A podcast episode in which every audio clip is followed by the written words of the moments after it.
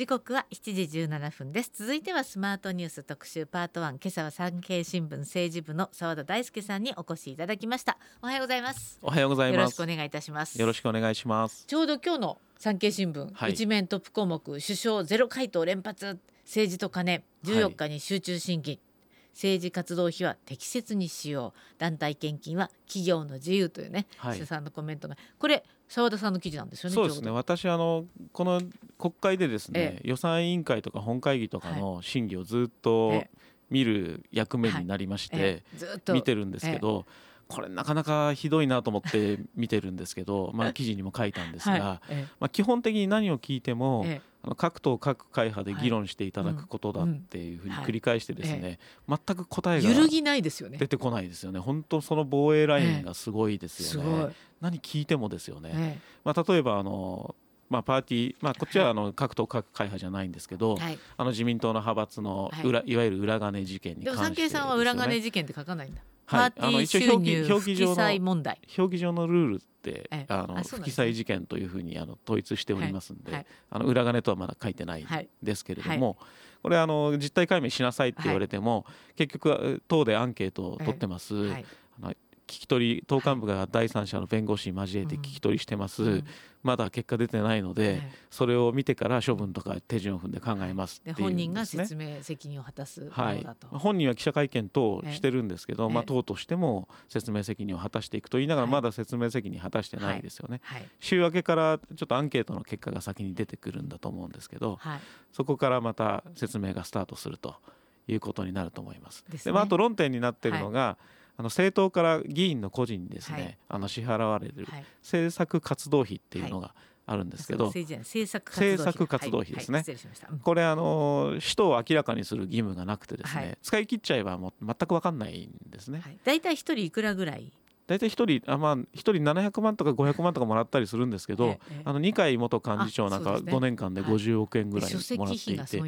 書籍費はこれは表に出てるお金なんですけど、まあ3500万とか使ってるらしくてですね、まあ二階さんらしい使い方かなというふうに思いますね。はい、あの元二階派の議員の方がおっしゃってたんですけど、結局二階さんってあのいろんな人が本を書くとですね、じゃあこれ買ってやれよみたいな。話をして、はいはい、それでこう大量に購入するんですね。はい、でこう配ったりするわけです、だからそういうのを計算していくと多分そのぐらい使ってるんだろうなとは思いますね、うん、まあ、二階さんに関する本なんかもい。ろいろありますしね。そうですね。でそれ二階さんに確認しろって総理に言っても、い、や確認しなするまでもなく適切に使ってるんでっていう確認しませんってまたゼロ回答なわけです。あとはまた、ね、まあ、焦点になってるあの企業団体献金、の禁止を野党が訴えるわけですよね。はい、これあの議員個人とか議員の資金管理団体にはだめなんですけど、はい、政党支部と政党 OK なんですね。ええ、まあ、結局政党の支部長って国会議員本人なので、はい、抜け道になってるんですよ。これ禁止しろって言っても、うん、まあ、企業の寄付の自由があるとか言ってですね、うんまあ、全然こう答えないわけですね。もう一時が万事そんな感じ。あと世襲制限についても。あ世襲制限ですね。まあ、世襲ってこうさっきもあの企業団体献金もらえないとお金持ちとか世襲じゃないと議員になれないっていうふうに反論する自民党議員がいるんですけど、うん、まあ、世襲だって優遇されてんじゃないかっていう議論があって、政治団体のあの代表者変えちゃうとですね、政治資金を相続税払わずに相続相続っていうと語弊があるんですけど、引き継げちゃうんですね。これ世襲議員ずるいじゃないかとい。う議論がずっと長いことあって、それやめたらどうですか？って言ってもやっぱり政党の代表ってその団体が決めることですよねって言って全く響かないわけですね。これで結局最後締めるかのように、まあ、各党会派で議論してくださいと言うんですよ。そうするとそこで終わっちゃうんですよ。ゼロ回答ですでそもそもこう自民党案がまだ出てきてないわけですよ。はい自民党がない中で各党会派で議論しろって言われてもですねあの各党困っちゃうじゃないですか。そうですね。というのが今の状況ですね。だひまあ、ある意味、まあ、あれは1月の26日に国会が始まってから、はい、かれこれかれこれもう2週間もう予算委員会の審議なんかも3日間総理入りで7時間ぶっ通しでやってですね、はいあのこの議論してるんですけど、全く同じ回答ずっと同じ議論してますよね。ね。でこのまあ私はあえて裏金疑惑と言いますけれどもその裏金疑惑の話ももちろんあの大き多いんだけれどもそのちょうど先々週ぐらいに朝日新聞、はい、先週かな？先々週か、はい。朝日新聞が森山文科大臣の21年の衆議院選挙であの旧統一教会からはい。選挙支援を受けていて、推薦書になんかサインしたとか一緒に写真撮ってるのがはい。ボーンと出て、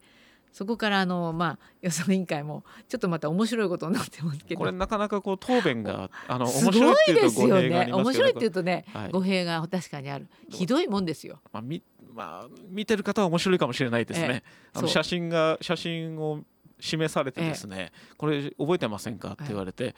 なんか写真を見るとなんか薄々思い出してきた。最初ででも記憶にないけれども、はい。このこれが残っているということはそういうこともあったんでしょうはい。みたいなすごく無責任回答でしたよね。そうですよね、ええ。でサインしたんでしょって言われたらサインしたかもしれませんと、うんで軽率えよく見てなかったんでしょう。はいよく見てなかったかもしれませんと、軽率かもと言われたらそうかもしれませんってとまで言ったんでよね。ですだんだん薄々ねそして薄々記憶残っ戻ってきたのに何日かた、まあ、ええ。翌日かな、え。何日か経つとですね、まあ、記憶が全くなくなるわけですすよね。ごいですよね。でもやめないんですよね。はい、これはですね、ええこういろいろ事情があるんあですけどどんな事情があるんですか？結局こう、まあ、岸田総理のあのマイルール的なところがあるんですけど、だあの内閣の方針として、はい。過去に関係があっても、ええ。今関係がなくて未来ええ未来にわたっええ。て関係がなければいいんだとええいうのが内閣の方針なんですね。うん。だから今関係なくて未来に関係ないですよって言ってるんで、うん。そこで守れる、守ろうとしてるんです。池会でしょこの方。はい。だけどあまあ総理はあの、え宏池会だから守ってるわけじゃないとかって若干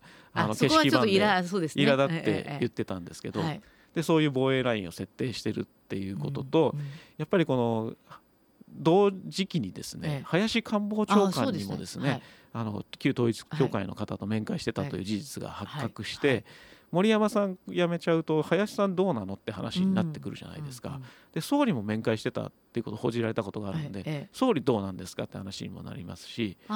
次の議員で次に新しく関与した議員、まあ、例えば大臣変えた大臣がまた関与してましたってことになったら辞任ドミノみたいになっちゃうわけですよね。うん。だからこの防衛ラインとして、まあ、岸田さんは森山さんに辞めるな辞めるなってこう言ってるわけです。もう一つあの旧統一教会側の当確運動じゃないかっていう意識があるんですね政権の中にね。要はこのこの時期に写真を出してきた弱ってる時期に。っえていうことはこの旧統一教会側が仕掛けてきてるぞとえいうふうに受け止めるわけです。ええでその仕掛けににやられるわけにはいかないというようなマインドもあるみたいですね取材してると。はあその防衛ラインと仕掛けられて負けるわけにいかないってこでもの2点が。森山さんはいわゆるこの解散命令出すはい。省庁のトップでしょ、はい。でしかも今までいいくらでもアンケートあった中ではい。まあ隠したのか記憶から消えちゃったのか分かりませんけれども、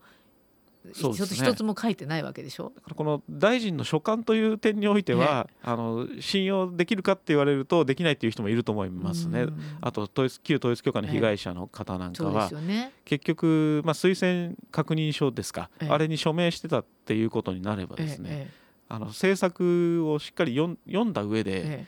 サインしてたこう自分でも言ってたんですよ。結局自分がサインする時っていうのはあの読みますと。でこれは私にはできないってことはサインできませんっていうこともありますとはい。いうふうに言っていて、ええ。さらにサインしたとすればこれは契約なんでええ。今ではあの契約なんで守るべきものですとうん。まで言ってるんです、うん。だけどもう関係を断ってるからこの契約は破棄されてるもんですとでも一方的な破棄です一方的な破棄で向こうは破棄されたと思ってないかもしれない。ですサインがあった場合ですよ。林さんはサインはしてない。林さんはサインしたいと明言してるんで、えええじゃあサインしてないまあ林さんは記憶があるんでしょうね。でねで森山さんは記憶がないえでも最初林んさんもあった、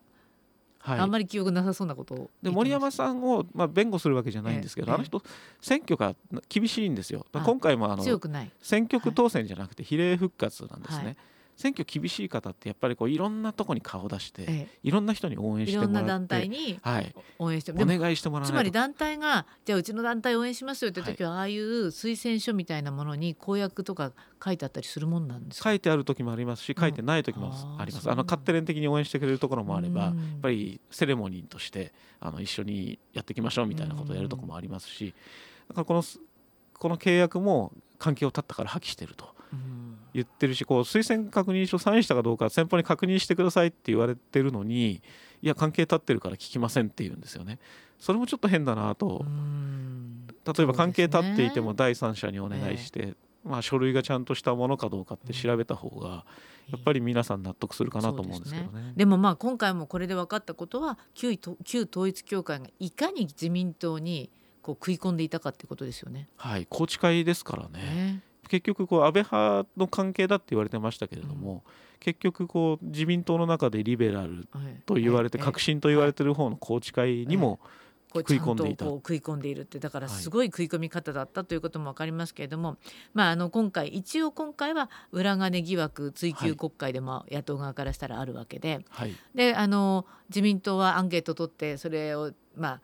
もうすぐあ先週か。アンケート回収したんですね。先週アンケート回答して結果が明日にも出てくるんじゃないかなでもあのアンケートも結構笑っちゃうアンケートだったことが先週の新聞で分かりましたね。すごかったですよね。二つでしたよね。はい、不記載した不記載ありますかないある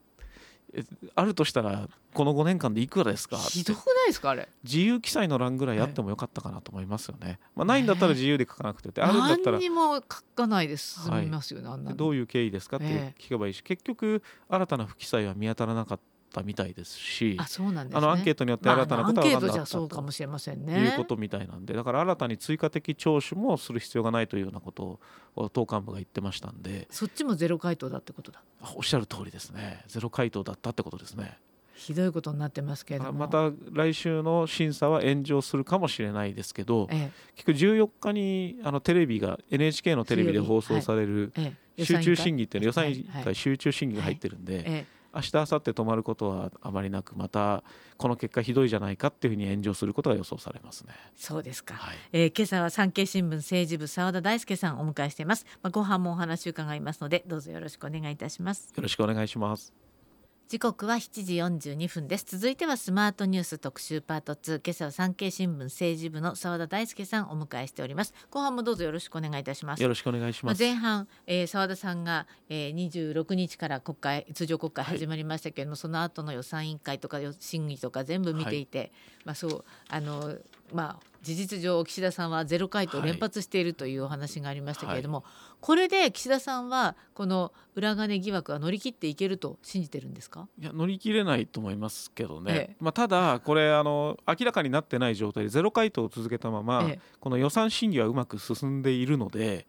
結局予算がすっと通ると、まあ、支持率はもしかしたら少し上がるかもしれないなと思ってるかもしれないですよ。あご本人がね、はいただし、結局このゼロ回答ってイメージがいかにも悪いんで、支持率が上がるかっていうとやっぱ疑問ですよね。これ結局この政策活動費はどうどう使っていくのかとか、はい、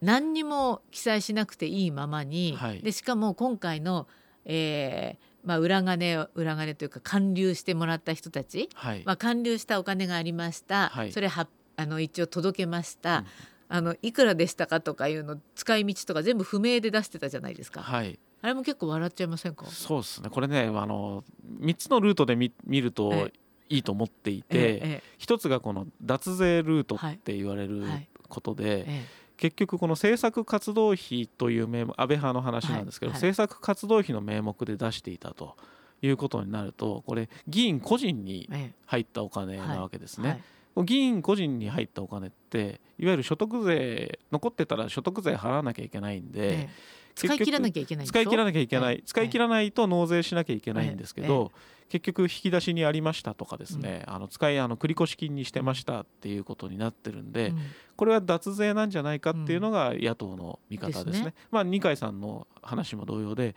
まあ5年間で50億円、時には11月12月で10億円っていうふうにそれ12月までに使い切れたんですかっていう、はい、使い切れてないんだと納税義務がありませんか？国税庁さん調べた方がいいんじゃないですかっていうのが一つですよね。でもう一つがこの不記載ルートですよね。この不記載そのものあの本来だったらあの書かなきゃいけないものをただ書いてなかった。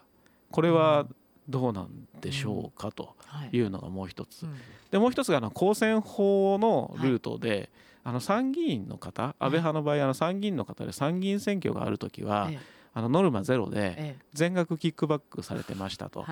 でこれって選挙の時ってあの選挙の資金を公開しなきゃいけなくて、そこに書いてないお金がもし使われていたら、これ公選法上まずいわけですね。この3つのルートがあると考えた時に、この不記載不記載とかあの虚偽記載のルートっていうのは今回の事件で、まあ、一応集結したことに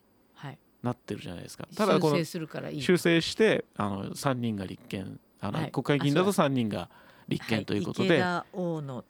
はい。まあ、金額が多かった方が立憲されて、あとはこの事件に不記載事件においては今回は見送られているということで、今度脱税と公選法の事件事件って言ったらあれなんですけど、あのまだ残ってるんで、そこは国税が調べるのか、地検が調べるのかをするとまた新たな展開があるかもしれないなと思っています。さんはどう思って見てます？これはそっちにちゃんと手がこれは本当あの捜査の取材してるわけじゃないんで分かんないんですけど、あのちょっと国税が本気になったらいろいろ見えてくるものはあるんじゃないかなと思いますよね。でこう国会の審議を見てるとあの岸田さんは自分たちが指示しないと、うん、あの指示っていうのはあのやれとは言わないっていうんですね。やっぱりこう政府の側から、うん、あの特定の人に関して調べなさいとは言えないんで、うん、やれませんと、まあ、ただしこう党全体に、はい、にしを調べてみるっていうのは、おそらくこう国民からしたらやってほしいなと思う部分があると思うんで、はい。はい、そこは捜査当局とか税、国税当局がどう判断するかだと思います。国民は今回のこの裏金の話は、はい、とにかくなんでこんなことがいつからどうやって行われていたの、はい、誰が考えたのこれ。はい、で何に使ってたの？これを知りたいわけですよね。はい、これまずいつからっていうとこれ20年以上前からだと言われてます。ええはい、誰が言い出したか。誰が言い出したかはまだブラックボックスなんですが、当時の会長は森喜朗さんだったと言われています。でもっと前からやられてたっていう話もあるんですね。もっと前の会長の代からこういうやり方をしていたと、結局こう書きゃいいだけの話なんじゃないですか、パーティーいっぱい売りました、その分寄付で戻ってきました、記載してましたって言ったら OK なんですけどそれをやってなやらずにここまでちょっとあのなんていうかなめてたバカにしてたって言ったらいけないんですけど、それはずっと続いていて。この安倍さんが会長になった時ですか、2021年の11月だったかな、会長になった時に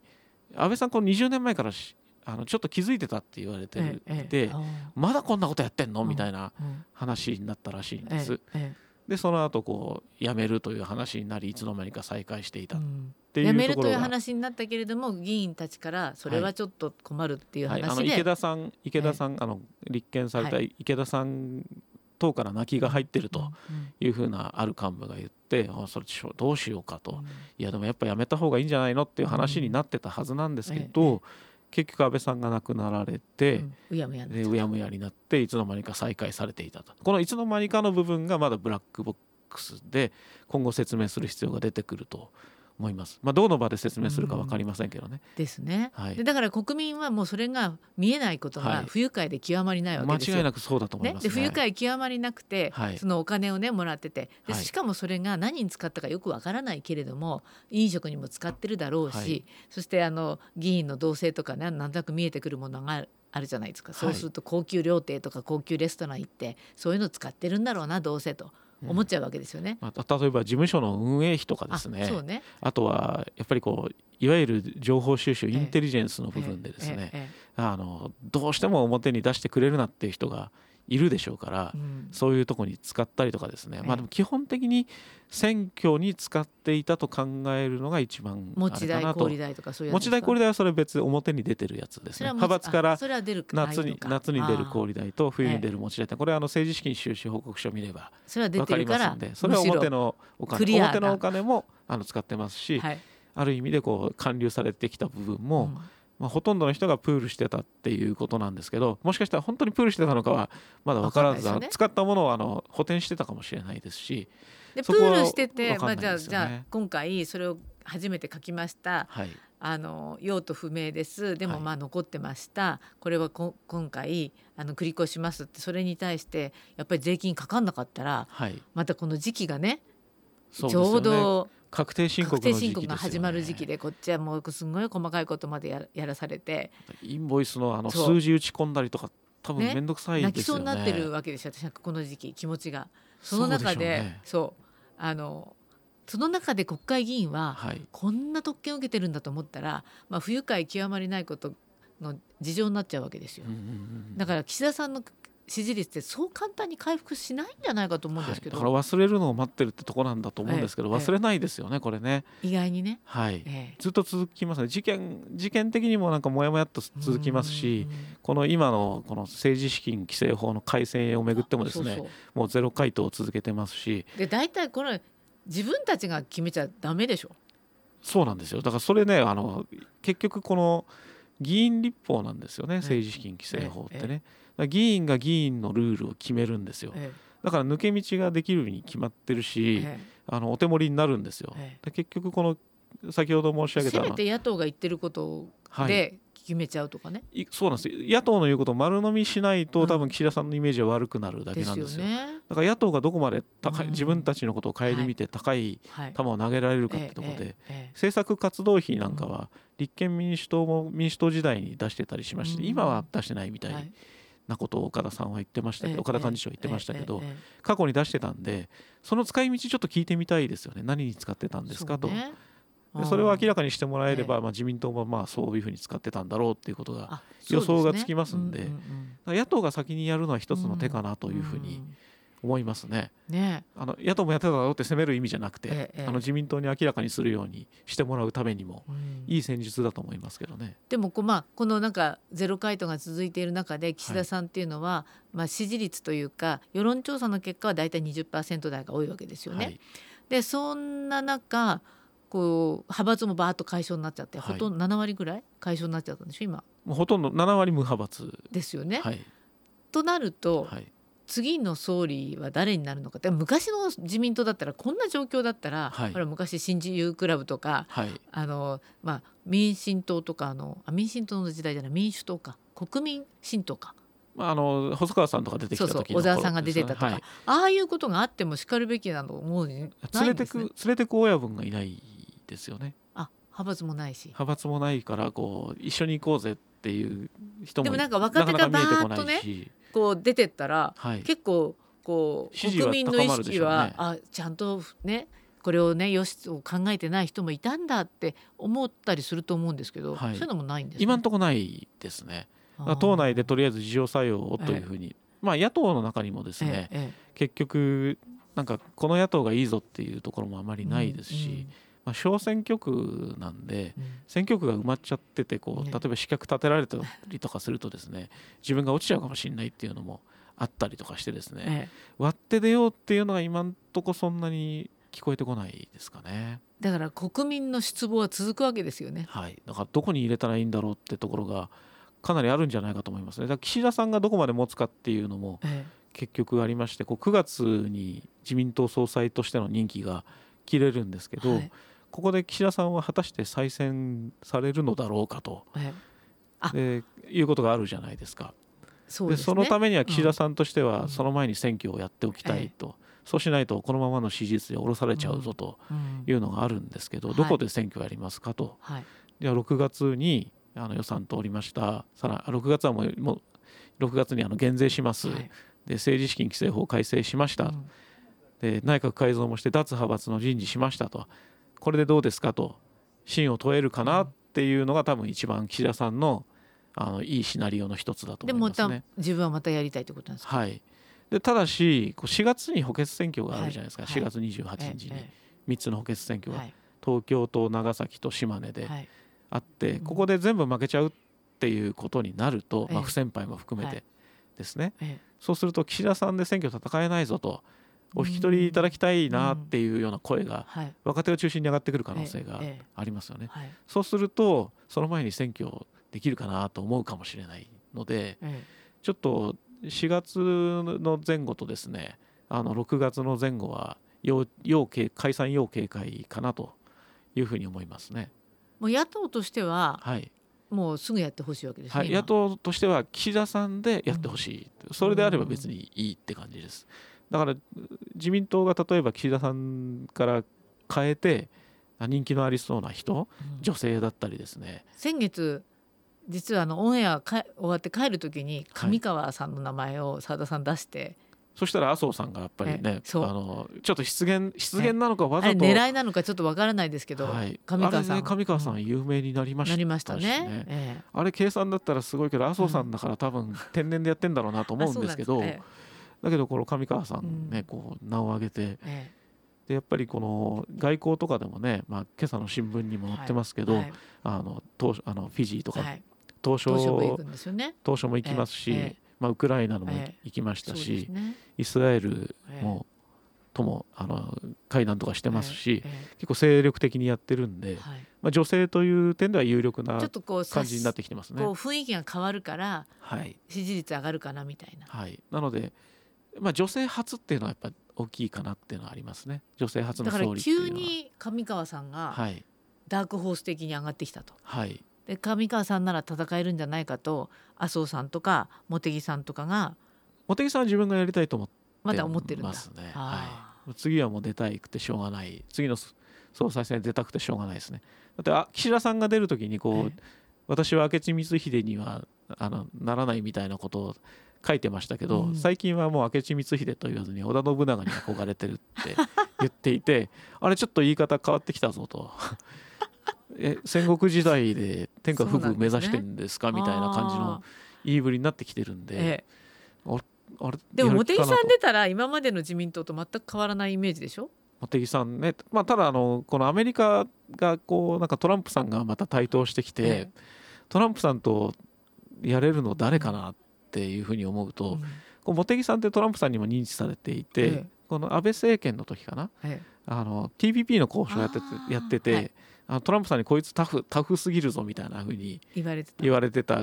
ので、まあ、トランプさんが覚えてればですけどじゃあもしトラだったら、はい、茂木さんの方が。やっぱりこうやっぱそれなりにこう強い人じゃないと対抗できない、えー、上川さん強いというか説得できる。上川さんねこう若干懸念があって、えー、あの委員会とか顧問会議見てると、えー、原稿棒読みタイプなんですよ。ここをちょっと直したらまた、また一歩上に